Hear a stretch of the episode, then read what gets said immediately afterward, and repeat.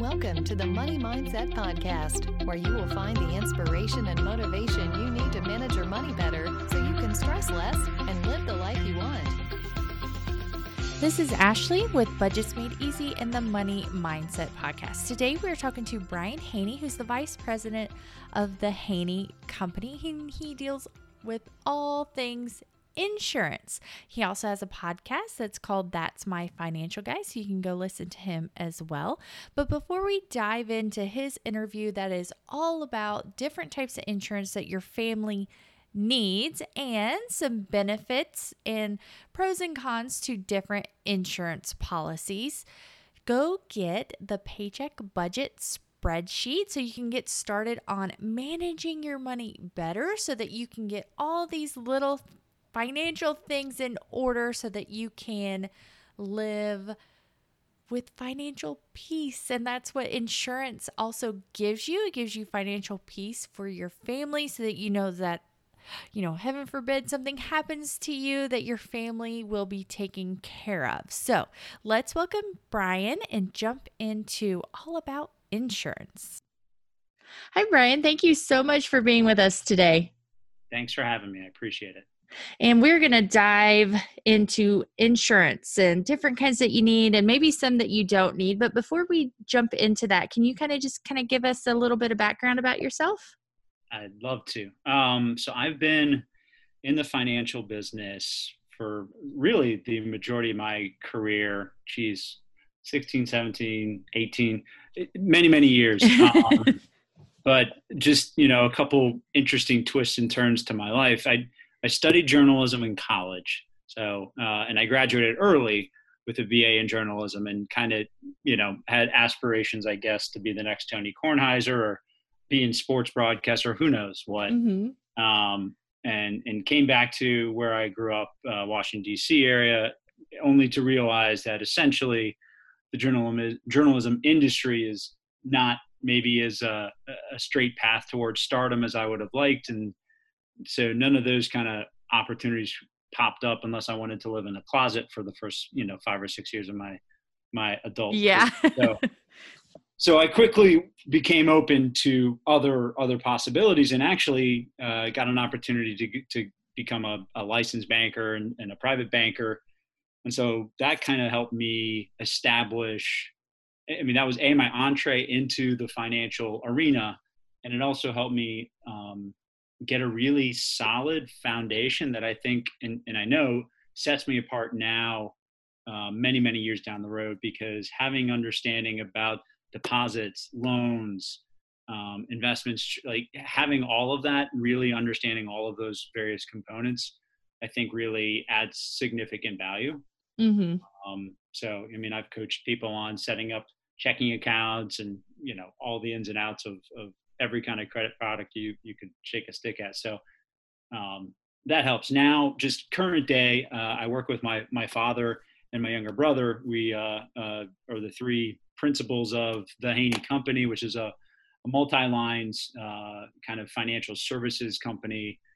And actually, the majority of our clients are concentrated in the association industry. It's probably 70% of our clients. So it's a pretty interesting industry target, and we do everything from benefits, retirement plans, uh, commercial insurance, property and casualty, and then um, we work with you know the executives, kind of families, and and that's where we kind of do individual things, whether it's insurance or financial planning or investments and that kind of stuff. Um, oh, I also interesting. Work with, also work with business owners. That's the second kind of minority concentration, um, and business owners of all walks of life. So that's the other part that's you know a lot of fun and I've, I've kind of specialized in along the way so yeah, yeah. so you help businesses kind of like figure out their um, packages to like offer their employees and things like that yeah that's that's probably one of the biggest things that we do when we work with a business and um, you know I, I mean first of all i love startups i love a business in any stage but um, i think in the kind of the business owner arena, the passion alignment for me is really seeing a business kind of go through its life cycle. And, you know, it's, it's analogous almost to a child that grows up and, you know, goes off to college and gets married. It, it's, you know, you get to see owners and and you know small to medium sized companies that just have incredible passion and see their ideas come to fruition and then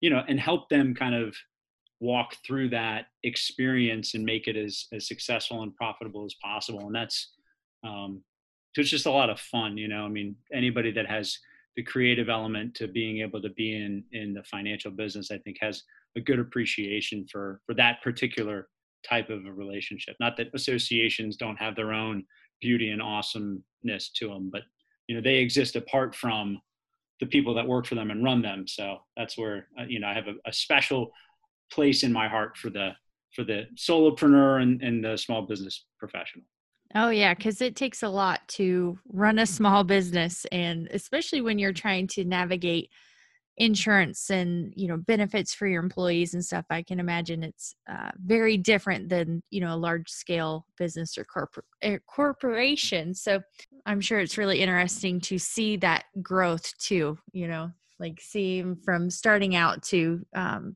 growing and becoming successful because uh, i can tell you from owning a business that's a stressful journey but it's fun Now, what do no, it sure is, and, and you're right. Yeah. What do families uh, need to know about different kinds of insurance? But um, let's specifically talk about for now life insurance. Like, what do families need to know?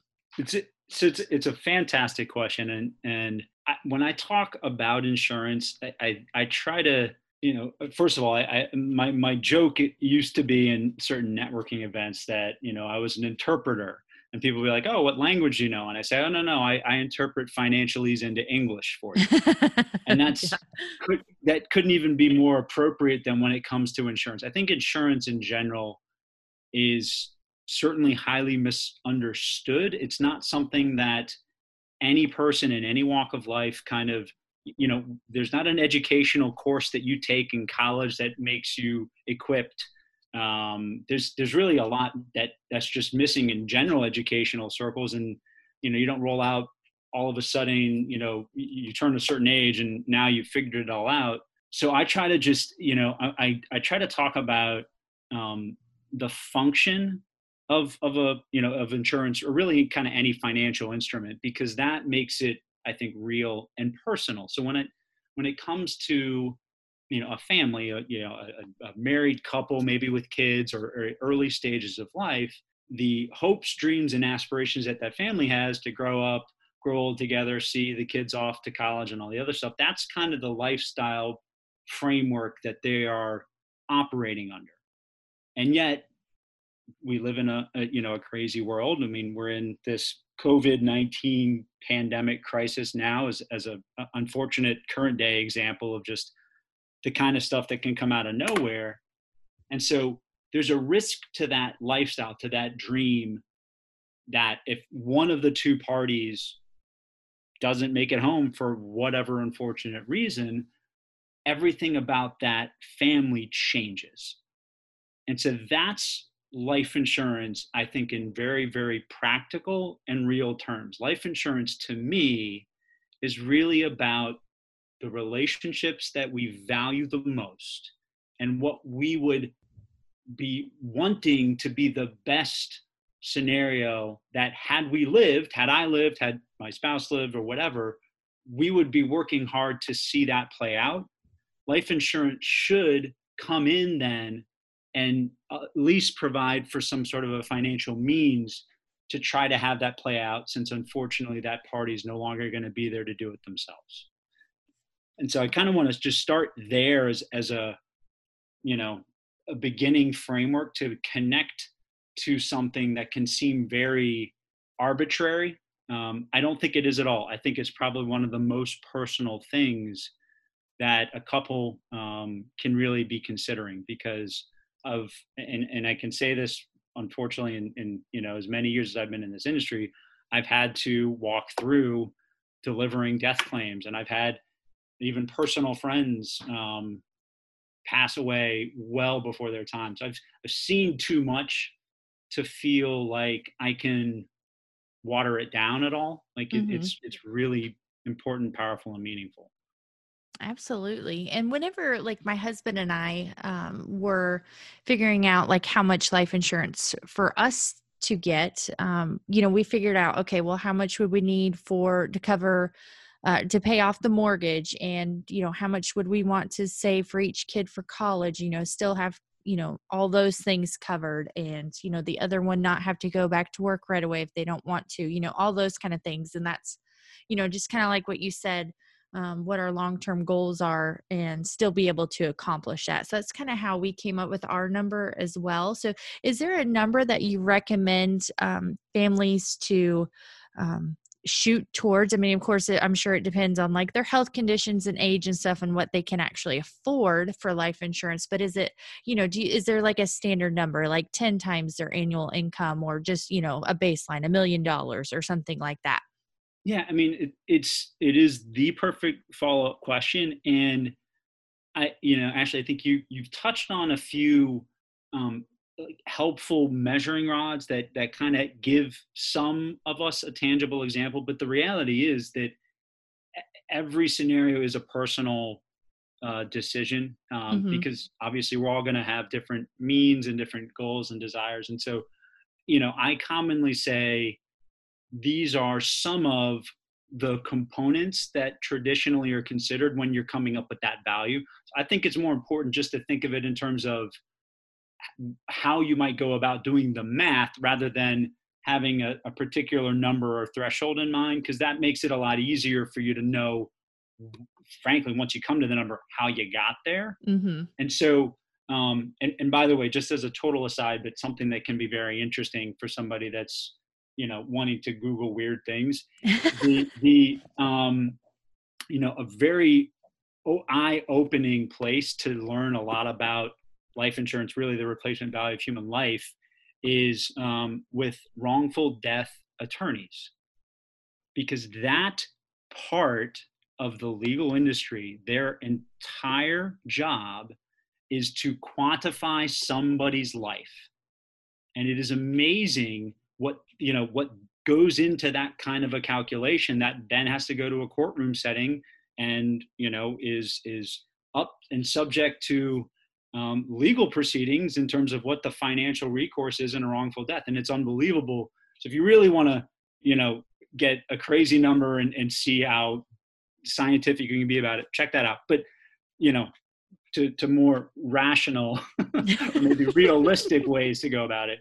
Um, you know that that there's that lost earning capacity that I think is the big um, wrapper mm-hmm. that goes around this. And so, you know, common ways to come to numbers. Well, how many years might the earning person that we're, you know, you know, whether it's the spouse, you know, husband, wife, doesn't matter.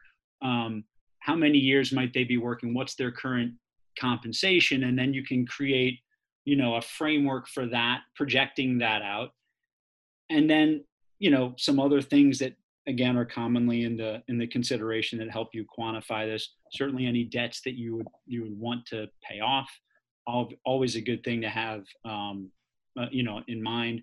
And again yeah the the expense of of college which uh, in terms of things that have outpaced inflation is is one of the top of the list because the cost of um, you know college education is is crazy these days. So that's sometimes a number that number in and of itself can be bigger than what you got to pay off in terms of your mortgage balance. No kidding. I did a mortgage calculator the other day for all three of my kids and my youngest is two. So it, i mean it was insane. I'm like there's no way i'm ever going to be able to save that much for three kids. It was crazy. Like yeah. i don't even want to think about it. Yeah it's yeah, it, it's not fun, and yet it is. And, and then we all just cross our fingers as parents and hope that they'll get scholarships and we don't have to worry about it, right? So yeah, I'm like, the guys, you're going to trade school because that's yeah. all I'm going to be able to afford by then. yeah. So I mean, those are those are kind of the you know the the three most significant threads are replacing lost earnings, you know, handling any kind of debts to create the best kind of um, cash flow scenario for their surviving spouse uh, and kids and and then certainly the most significant expense outlay is you know wanting to make sure your kids have the funds to go to whatever school that you would um, want them to be able to go to. And i think that that you know pulling that all together and seeing what kind of a number uh, that equates to. And then like you said, well, all right, now that we have kind of an idealized number, how do we look at the options for protection and what types of life insurance might you want to be considering? Um, and then that also might, you know, again, d- depending on underwriting and expense, you may move the number um, if that, you know, if, if some of the costs for, you know, the full amount of protection maybe seem uh, out of reach or would hurt your budget and wouldn't allow you to do other things financially. Because you should never have, you know, I'm sure you see this a lot. You should never have a number for insurance that literally makes it hard for you to do other really, really critically important things in your budget. So, um, make making it have the right space in your budget is is very key. Yeah, we whenever we were looking at um, life insurance policies, like for my husband, it was pretty expensive because um, he's a bigger guy, and so what we ended up doing instead of like a normal twenty year term, we ended up having to do fifteen years so that we could have the amount that we wanted, and then the you know with the goal of like saying our more at the by that 15 years our mortgage would hopefully be paid off um, and so we'd be a little bit more covered at the end of that term. So um, just like you said, we kind of took in the the figure was more important um, than necessarily that five year gap. So that's how we um, figured that out. Now, you know, you mentioned like um, replacing lost income. Now, what about a stay at home? Like if somebody's a stay at home mom or a dad, um, do they still need life insurance? You bet. And um, and by the way, kudos to you all for making sure that you you kept the right number because I think I agree, and and that's so important. Like the the amount of protection I think is is the most important thing about it. So you know, figuring out how long you have that is is oftentimes a secondary consideration when you're juggling it. So that's that's great to hear. And oh, good. yeah, and you know, um, the idea that because a spouse doesn't have an income that they pay taxes on means that if they weren't around that they don't have some sort of a residual value is crazy because i can tell you my my, yeah. my amazing wife who's been um, you know who stayed at home for a while she's raised our amazing daughter and is now you know we've been homeschooling her for the last two years and just being i mean just been incredible but what it would take for me to function to replace her is is probably a bigger number than I even like to think about. Mm-hmm. And yeah. so I really think it's you know when when you don't have that inherent income number to try to you know which is usually a big part of that baseline then it's still really important to consider really the lifestyle that you're going to perpetuate. And in some respects if you want to get a more you know uh, a strategic number depending on how old your kids are i mean you can start to look at what's the benchmark for a full-time live-in nanny or something like that. I mean if you really you know are that concerned about coming up with a number go ahead and use that not daycare use a live-in nanny and what that would cost au pair or something like that. You'll find out that that's really you know it's a full-time salary in and of itself mm-hmm. if you're mm-hmm. trying to now have to unfortunately replace you know your your spouse so you know, um, I, I, absolutely, you know, my wife has a, a, healthy amount of insurance on herself just because, you know, I, I, would I would easily be lost without her. But then also there is there would be a significant financial burden, and I think a lot of times that's probably an area where I find um, couples maybe uh, I would say yeah make make a mistake in not recognizing both parties as equally as they should. And it's not to suggest that you certainly don't need to have the same amount on on on each person, but um, you know I've I've seen a lot of times where the the you know the income or the working spouse loads up and then literally has little to nothing um, for the stay-at-home spouse, and that's a real significant risk because forget the money if you play the scenario out, what would happen if, God forbid, something happened to the stay at home spouse? The impact to your lifestyle and your ability to continue earning the same way that you were when, you know, that spouse was still there running the show is is night and day different. And so the reality is there is a significant financial impact. And so it is. It, it's it's really important to to make sure that you assess both sides of the equation. And there again, you know you can find some easy ways to quantify that and come up with a number that is reasonable Now, what about um, people that have life insurance through like their job? Is that enough or should they get like extra life insurance? Also, a, a fantastic question. And, and um, I always kind of, in, in most of my client interactions, I kind of consider life insurance through work a bonus. And so, can it factor into your total calculation? Yes, it can. But the reason why I consider it a bonus, and what I mean by that is that you, you don't want to count on it, is it's because you don't control that policy, the employer does. Mm-hmm. And, and, and frankly, I, I don't like trying to use current day stuff as almost like a scary example, but you know, in, in this pandemic, you are seeing a lot of small businesses now being significantly financially impacted. And so business owners are having to look at the benefits and the cost of maintaining those benefits. And, you know, uh, maybe if they have had, you know, disability and life and medical and all the other stuff, and they're trying to save money, it, they could turn around and say, well, look, we're, we're going to try to continue medical, dental, and vision, but we can no longer do disability and life because just we need to find ways to save money. And if that happens, then that coverage is gone with, with you know, and, and you did nothing to participate in that decision. So, you know, um, I, I, just think it's very important to know um, how how that should factor in, but how much credence you actually give that, because sometimes you might have a generous amount. Maybe you have you know two times a, a good salary, and, and so the number can be a very real number.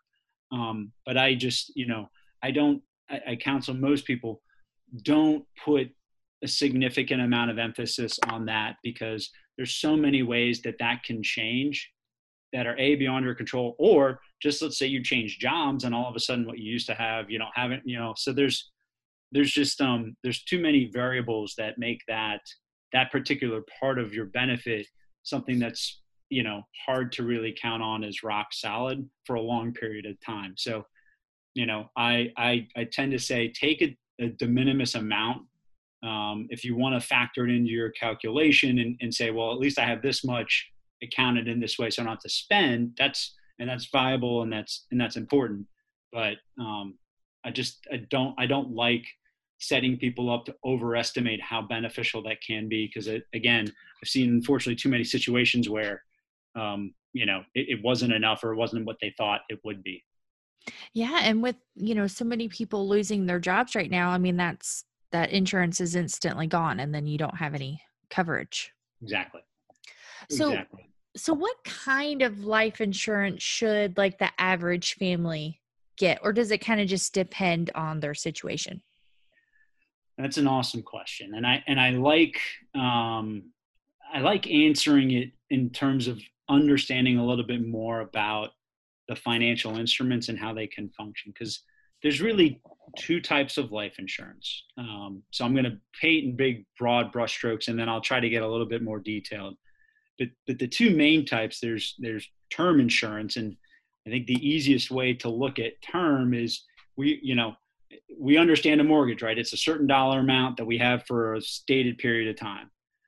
That's a great way to think of term insurance. You have a stated benefit amount for a stated period of time. Um, and and probably that's the best way i think it's good to use that type of policy is to assign it and align it with something that you know has you know a start and an end mm-hmm. because then it makes total sense why you would you would match the insurance to that risk um, permanent insurance comes in a lot of different forms so the, the two main ones though is, is whole life insurance and then there are variations of what's called universal life.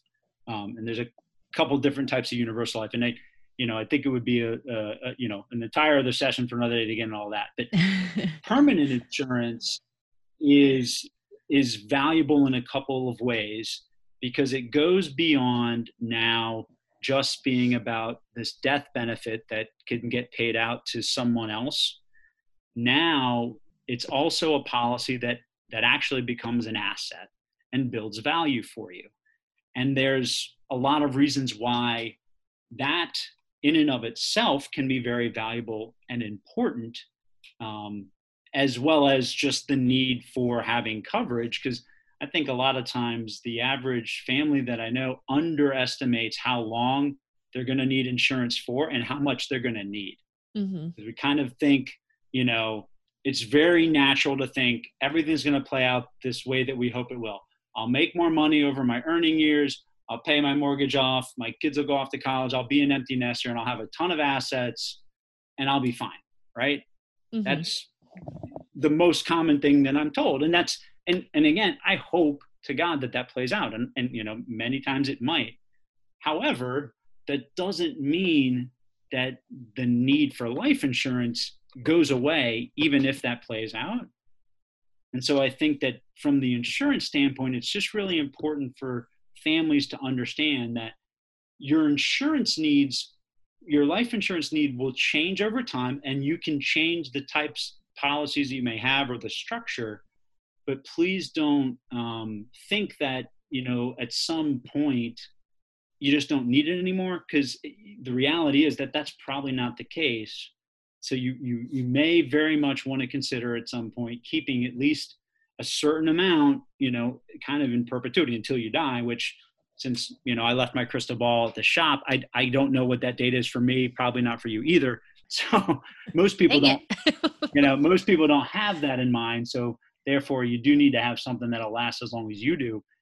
But i want to I, I want to take a very brief moment just to talk about the asset component of permanent life insurance because this is where there can be a lot of times where this is an opportunity where insurance becomes a, a vehicle that allows people to actually save successfully for other things that they might otherwise be saving for apart from life insurance. This is where, if you structure it correctly in the right circumstances, life insurance can actually be a very helpful vehicle in somebody's financial framework um, because you can use the way that it grows as you know an asset that then you know maybe some of those funds get used for college expenses um, or you know a wedding down payment or what have you so um, there's a there's a significant uh, argument and case that can be made to to also find value in using it as that type of a financial asset and a resource um, for intermediary purposes as well as retirement.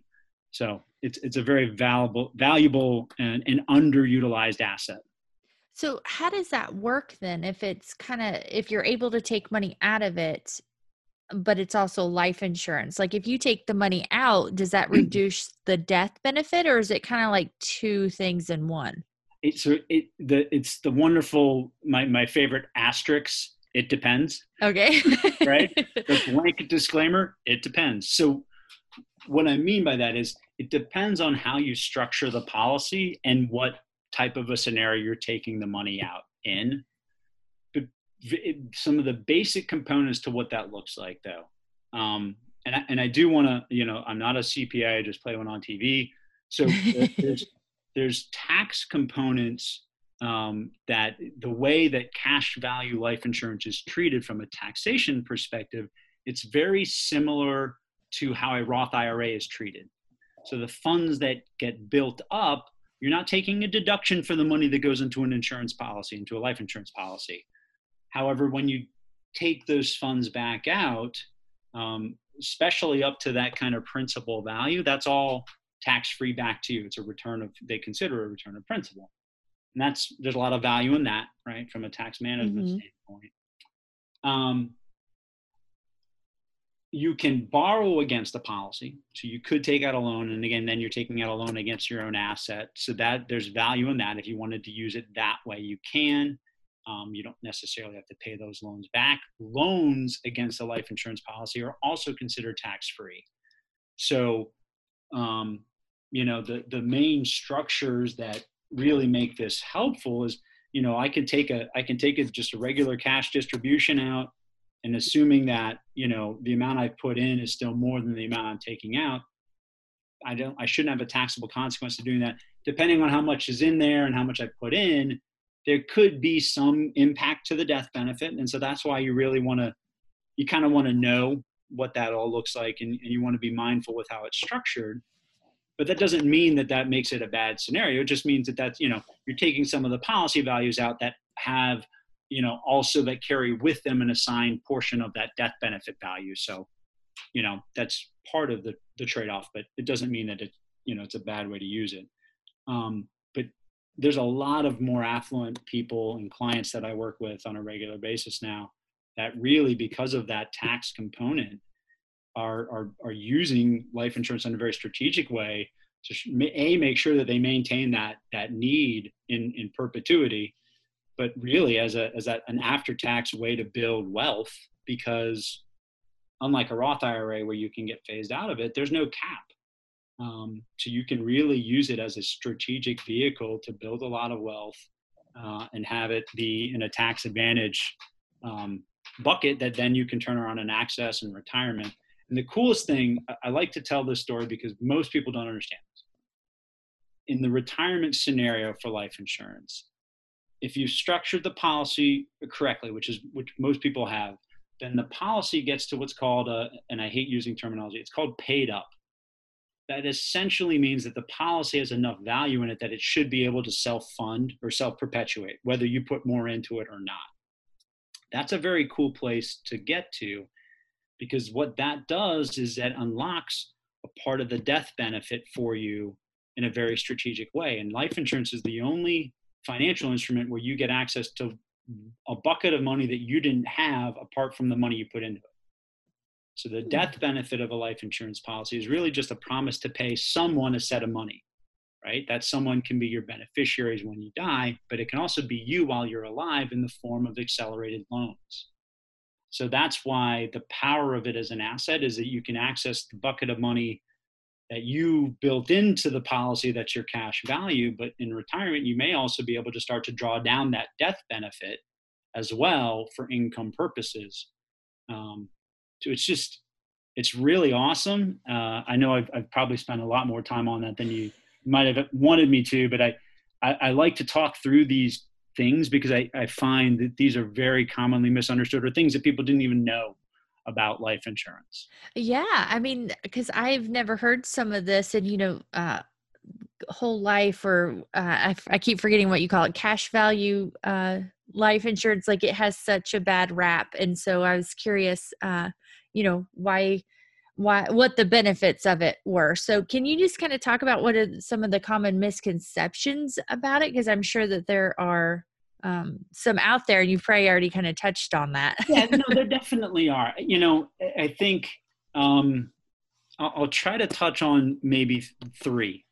I think the first one is if if when you're talking about the difference between term and permanent insurance, if you just consider the premium as the cost, and that's what you're then comparing term and permanent, that's that's a fallacy because they're two different things. One is a financial instrument that has value, and the other isn't. Right. Mm-hmm. Um, and by the way, just as a as a as an interesting statistic, about two percent of term policies ever pay out a death benefit. Two percent.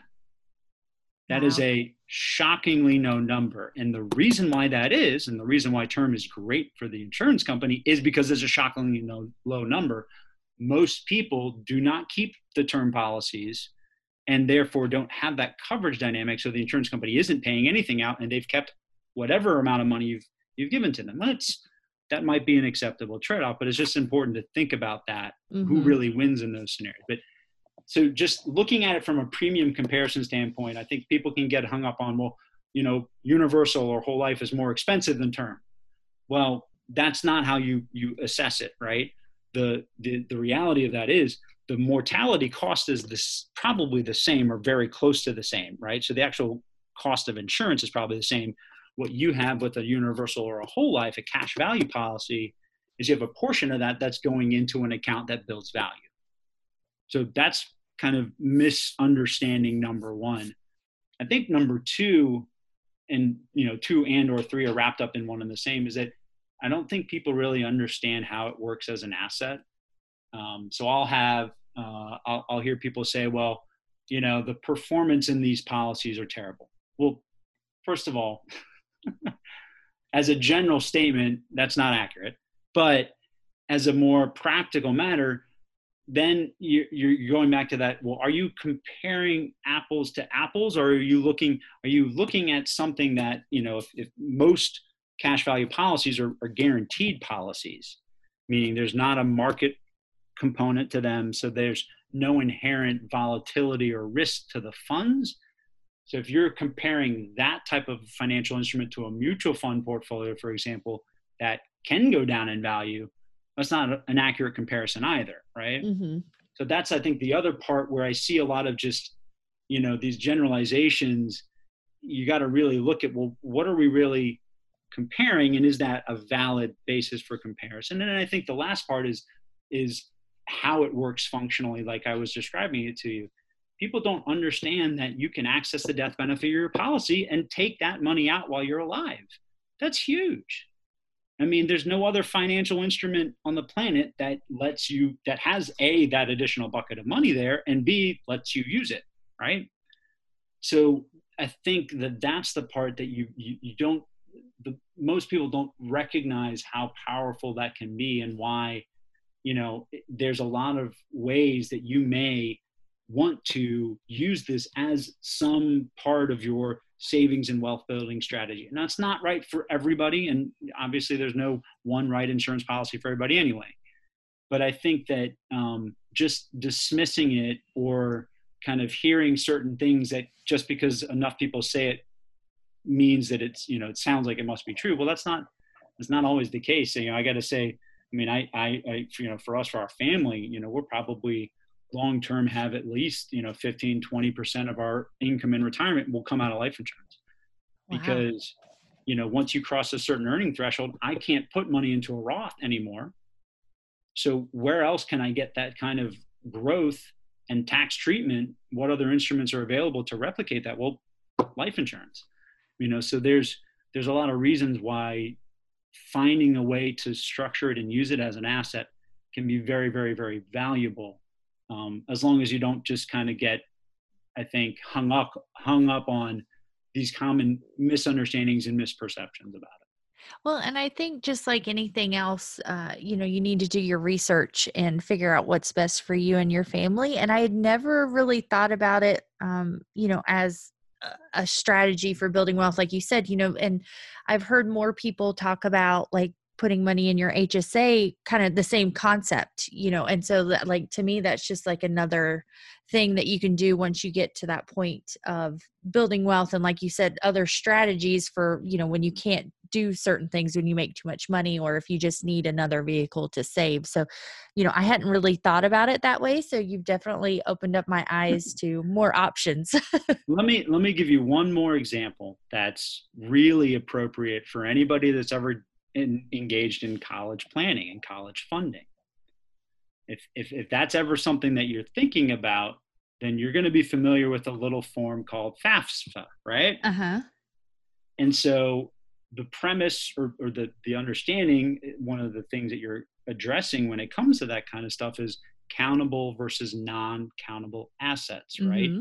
And right. how certain assets have more weight against you than others. Well, the cash value of life insurance policies is is a non-countable asset and so that may mean it can be a very valuable way to accrue funds in that domain and you can use the, the cool thing is there's no restrictions on what you use the life insurance money the cash value for.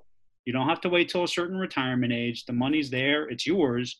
If you needed it for you know if you you're 20 now and you you fund your kids and at 38 you're taking some of that money out that's fine.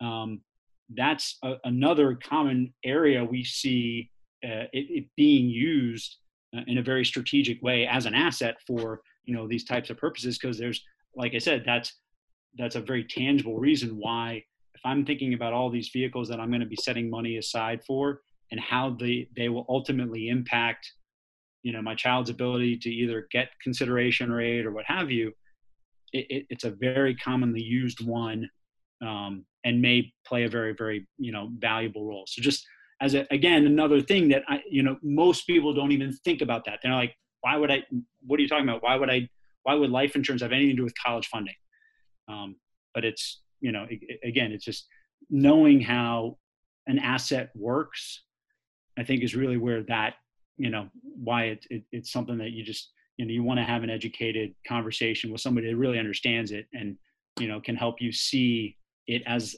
as an option that you can either, you know, engage with or rule out because it may not be right for you.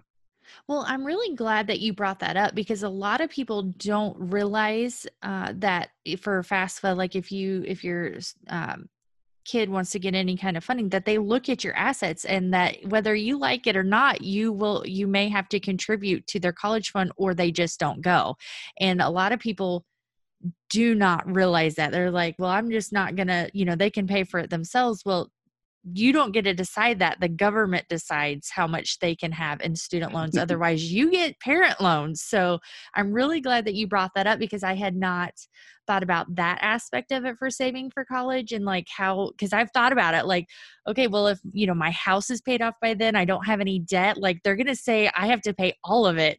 You know yeah. what i mean? Like it's starting to freak me out and i'm you know i've got a nine year old a six year old and a two year old i'm like how am i how am i gonna put all these kids through college? So now you've got me thinking of some more some more ways to put some money aside. So yeah. i'm really glad you brought that up because you know i I've had some painful conversations with people that, you know, their kids is a senior and they don't have any money saved and they realize, oh, I make too much money and they think that I can afford a thousand dollars a month for college that the, mm. you know, the government and, you know, FAFSA uh, or my kid can't go. Yep. And people don't realize that you don't get to decide unless, you know, your kid has a bunch of money saved of their own. Well, and it's, and it's really scary what you've described because you can be doing so many things right financially but then when you come to this juncture in your life mm-hmm. it's like you mm-hmm. fall off a cliff you're like whoa wait a minute like yep. you you clearly don't know how even at a certain income or asset level where all the rest of the money goes it's not like it just goes under my mattress and it's just there you know yeah so, and you know yeah. i've seen so many stories and it's heartbreaking of people that are close to retirement age and now they have $200,000 in student loans for their kids mm-hmm. and they don't know how they're going to retire. So, um, yeah.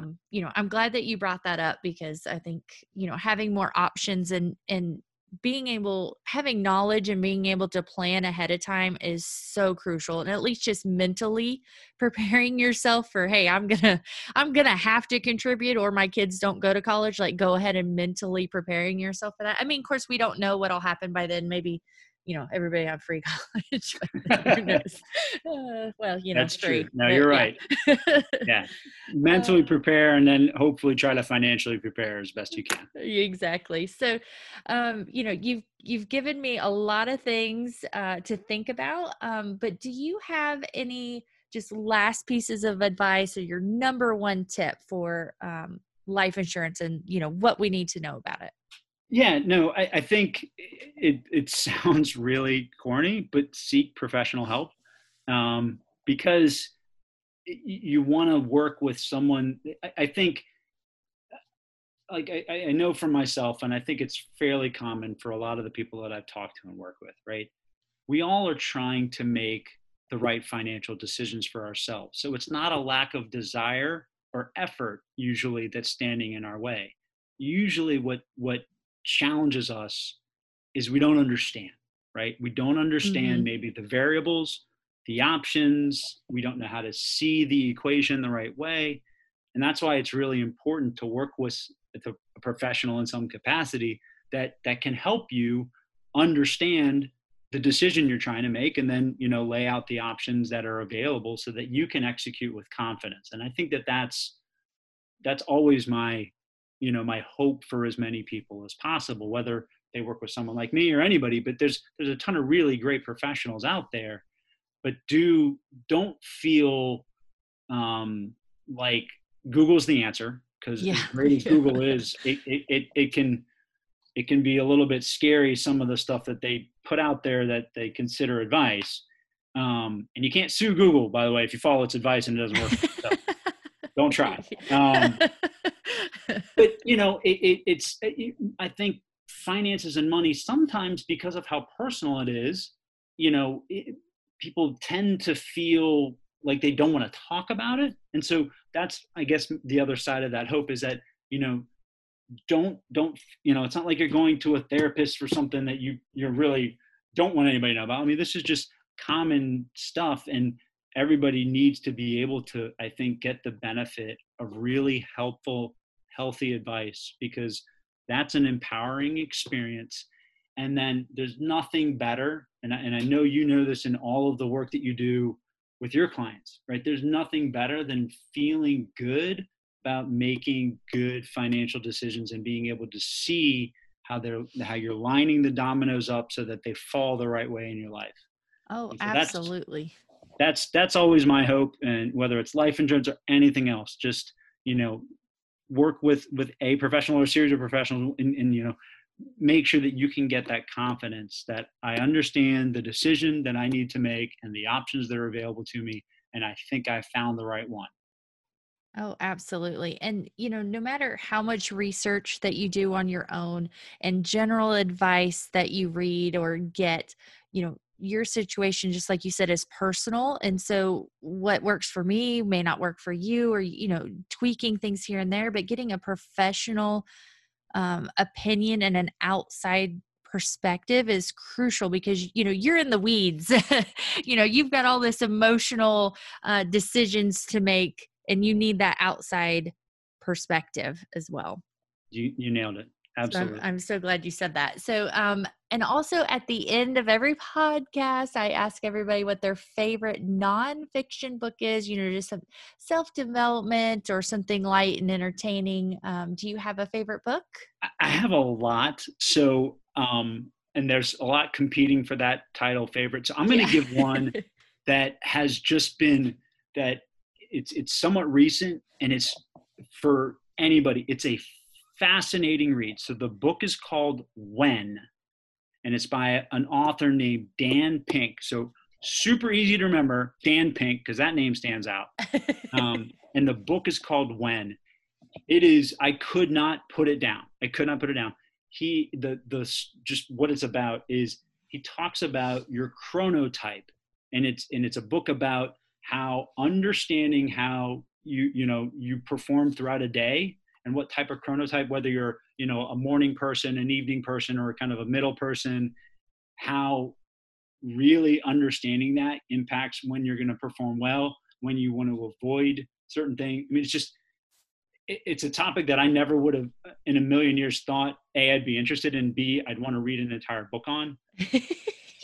So fascinating and i got to tell you like so much practical wisdom in terms of you know any anybody that's looking to just optimize their own performance you have to read this book. I promise you if you do you will thank me for it.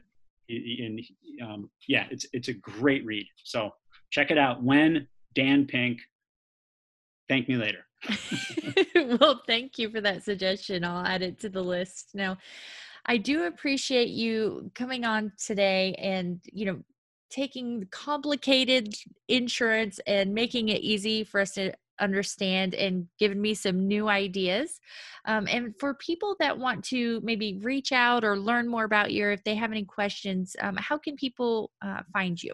Uh, great question. So, probably three ways. So, uh, the website for our company and all of our contact information is on there is is www.thehaneycompany, just all spelled out, .com. And then um, I have a podcast. It's That's My Financial Guy. So if you search any podcasting platform for That's My Financial Guy, you'll find me. It's the only one with that title. um, and and actually the website www.that'smyfinancialguy.com is where all where all of that can be hosted. So you can find it either way.